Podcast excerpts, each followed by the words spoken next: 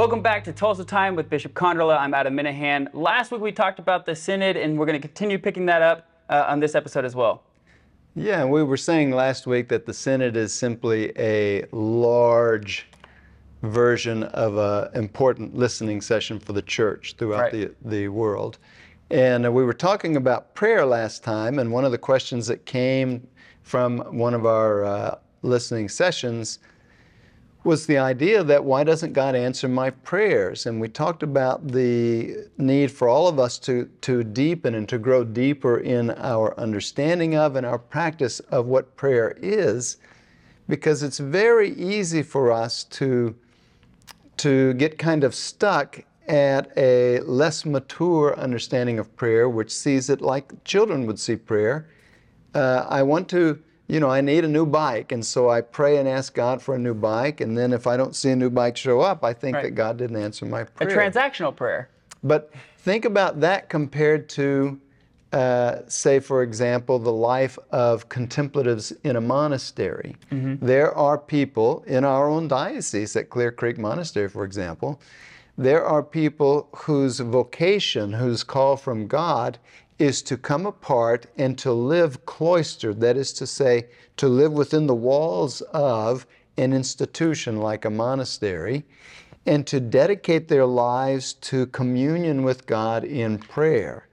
For them, prayer certainly includes asking God for things that they think that they need, but it goes so far beyond that. Some of the prayer is merely sitting with God Here's something that you can try for, for people who are wanting to experience a deeper sense of prayer. In your parish, uh, wherever the tabernacle is, when it's very quiet, when there's not a lot of busy things going on in the parish, go and sit in front of the tabernacle and just think about the very fact that God is present there and that you're in God's presence and let that, that awareness of God's presence overflow you for some minutes. You might even close your eyes and sit very still and just marvel at the fact that you're able to be in God's presence that way. That's a much deeper sense of prayer. And that kind of more mature prayer and deeper prayer helps us to understand that it's impossible for us to uh, ask God for something in prayer and not have Him answer. Hmm. The answer might be something we don't want to hear. Right. The answer might be a not now. The answer might be silence. But even silence from God is an answer and an important one. So, yes, all of us have much to, to gain by growing in the depth of our prayer. Okay, so one of the questions that was asked in the Synod was what concerns do you have about the church? And what challenges do you experience in your life with Christ and His church? So last week we talked kind of about the positive side of what the church, the mm-hmm. joys of the church. This one is more of what concerns do we have about the church and the challenges uh, in our lives. One of the one of the answers was a, a, great concern seemed to be a lack of evangelistic action, particularly towards those who have stopped attending mass due mm-hmm. to due to COVID. So, uh, how can we reach out to those people who have who aren't going to mass anymore? Yeah, this is one of those uh, one of those observations that comes to all of us. A recognition that many people who um, who grew up Catholic, for example, may have stopped practicing the faith. How do we invite them back? The question contains its answer.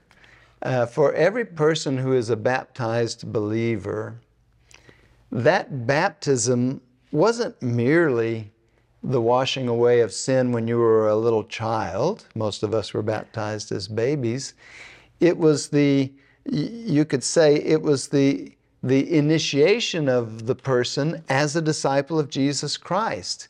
When we were confirmed and we received the gift of the Holy Spirit, well, the Holy Spirit now dwells in us by choice. So, what is the answer to the question, how can we invite people back? To, on the authority of your own baptism, mm-hmm. on the power of the Holy Spirit who resides within us, to simply go and invite them. Right. Would you like to come to Mass with me some Sunday? I'd love for you to come and meet the people that I go to Mass with.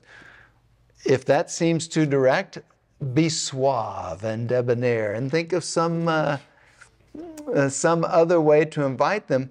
But it simply is, and, it, and there's no other way around this. There's no program that's going to do this, there's no uh, podcast, there's no uh, lecture at the parish the only way, and it's been this way from the beginning. Mm-hmm. How did Jesus find his first 12? He walked along the beach and he invited them. The power of personal invitation. The power of personal invitation. Think of your own life. The things that you're likely to accept an invitation to are likely to be those things that come from people you know and like, mm-hmm. people who you have a relationship with. So that to me is the, you could say, the secret weapon, if, if you want to think of it that way. What are the relationships that we have with people? How can we, using the, the power of those relationships, simply invite people to come along with us? That's, that's it. It's not more complicated than that. Yeah, I mean the power of friendship also, right? You have to uh, you become friends. The whole Cursillo movement is make a friend, be a friend, bring a friend to Christ. And that's what we read in the Bible. When you read the New Testament, that's what was happening. Of course, they didn't have all of the communication tools that we have now they had person to person to person to person. You do have some events where Peter preaches and 3,000 people are converted that day. Okay, that's fine. That hasn't happened with me yet, Bishop. Yeah. I mean, it's like I've tried, and it yeah, just... but this podcast will do it. It'll take care of it. But those things do happen, but those 3,000 people then went and talked to people. Right. There's the wonderful scene in the um, gospel of the woman at the well, the mm-hmm. Samaritan woman at the well.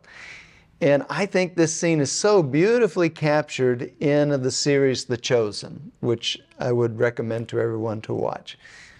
Uh, because of her encounter with Jesus, this woman at the well, who's very, she is so suspicious and cynical, and deservedly so, given what she's been through in her life.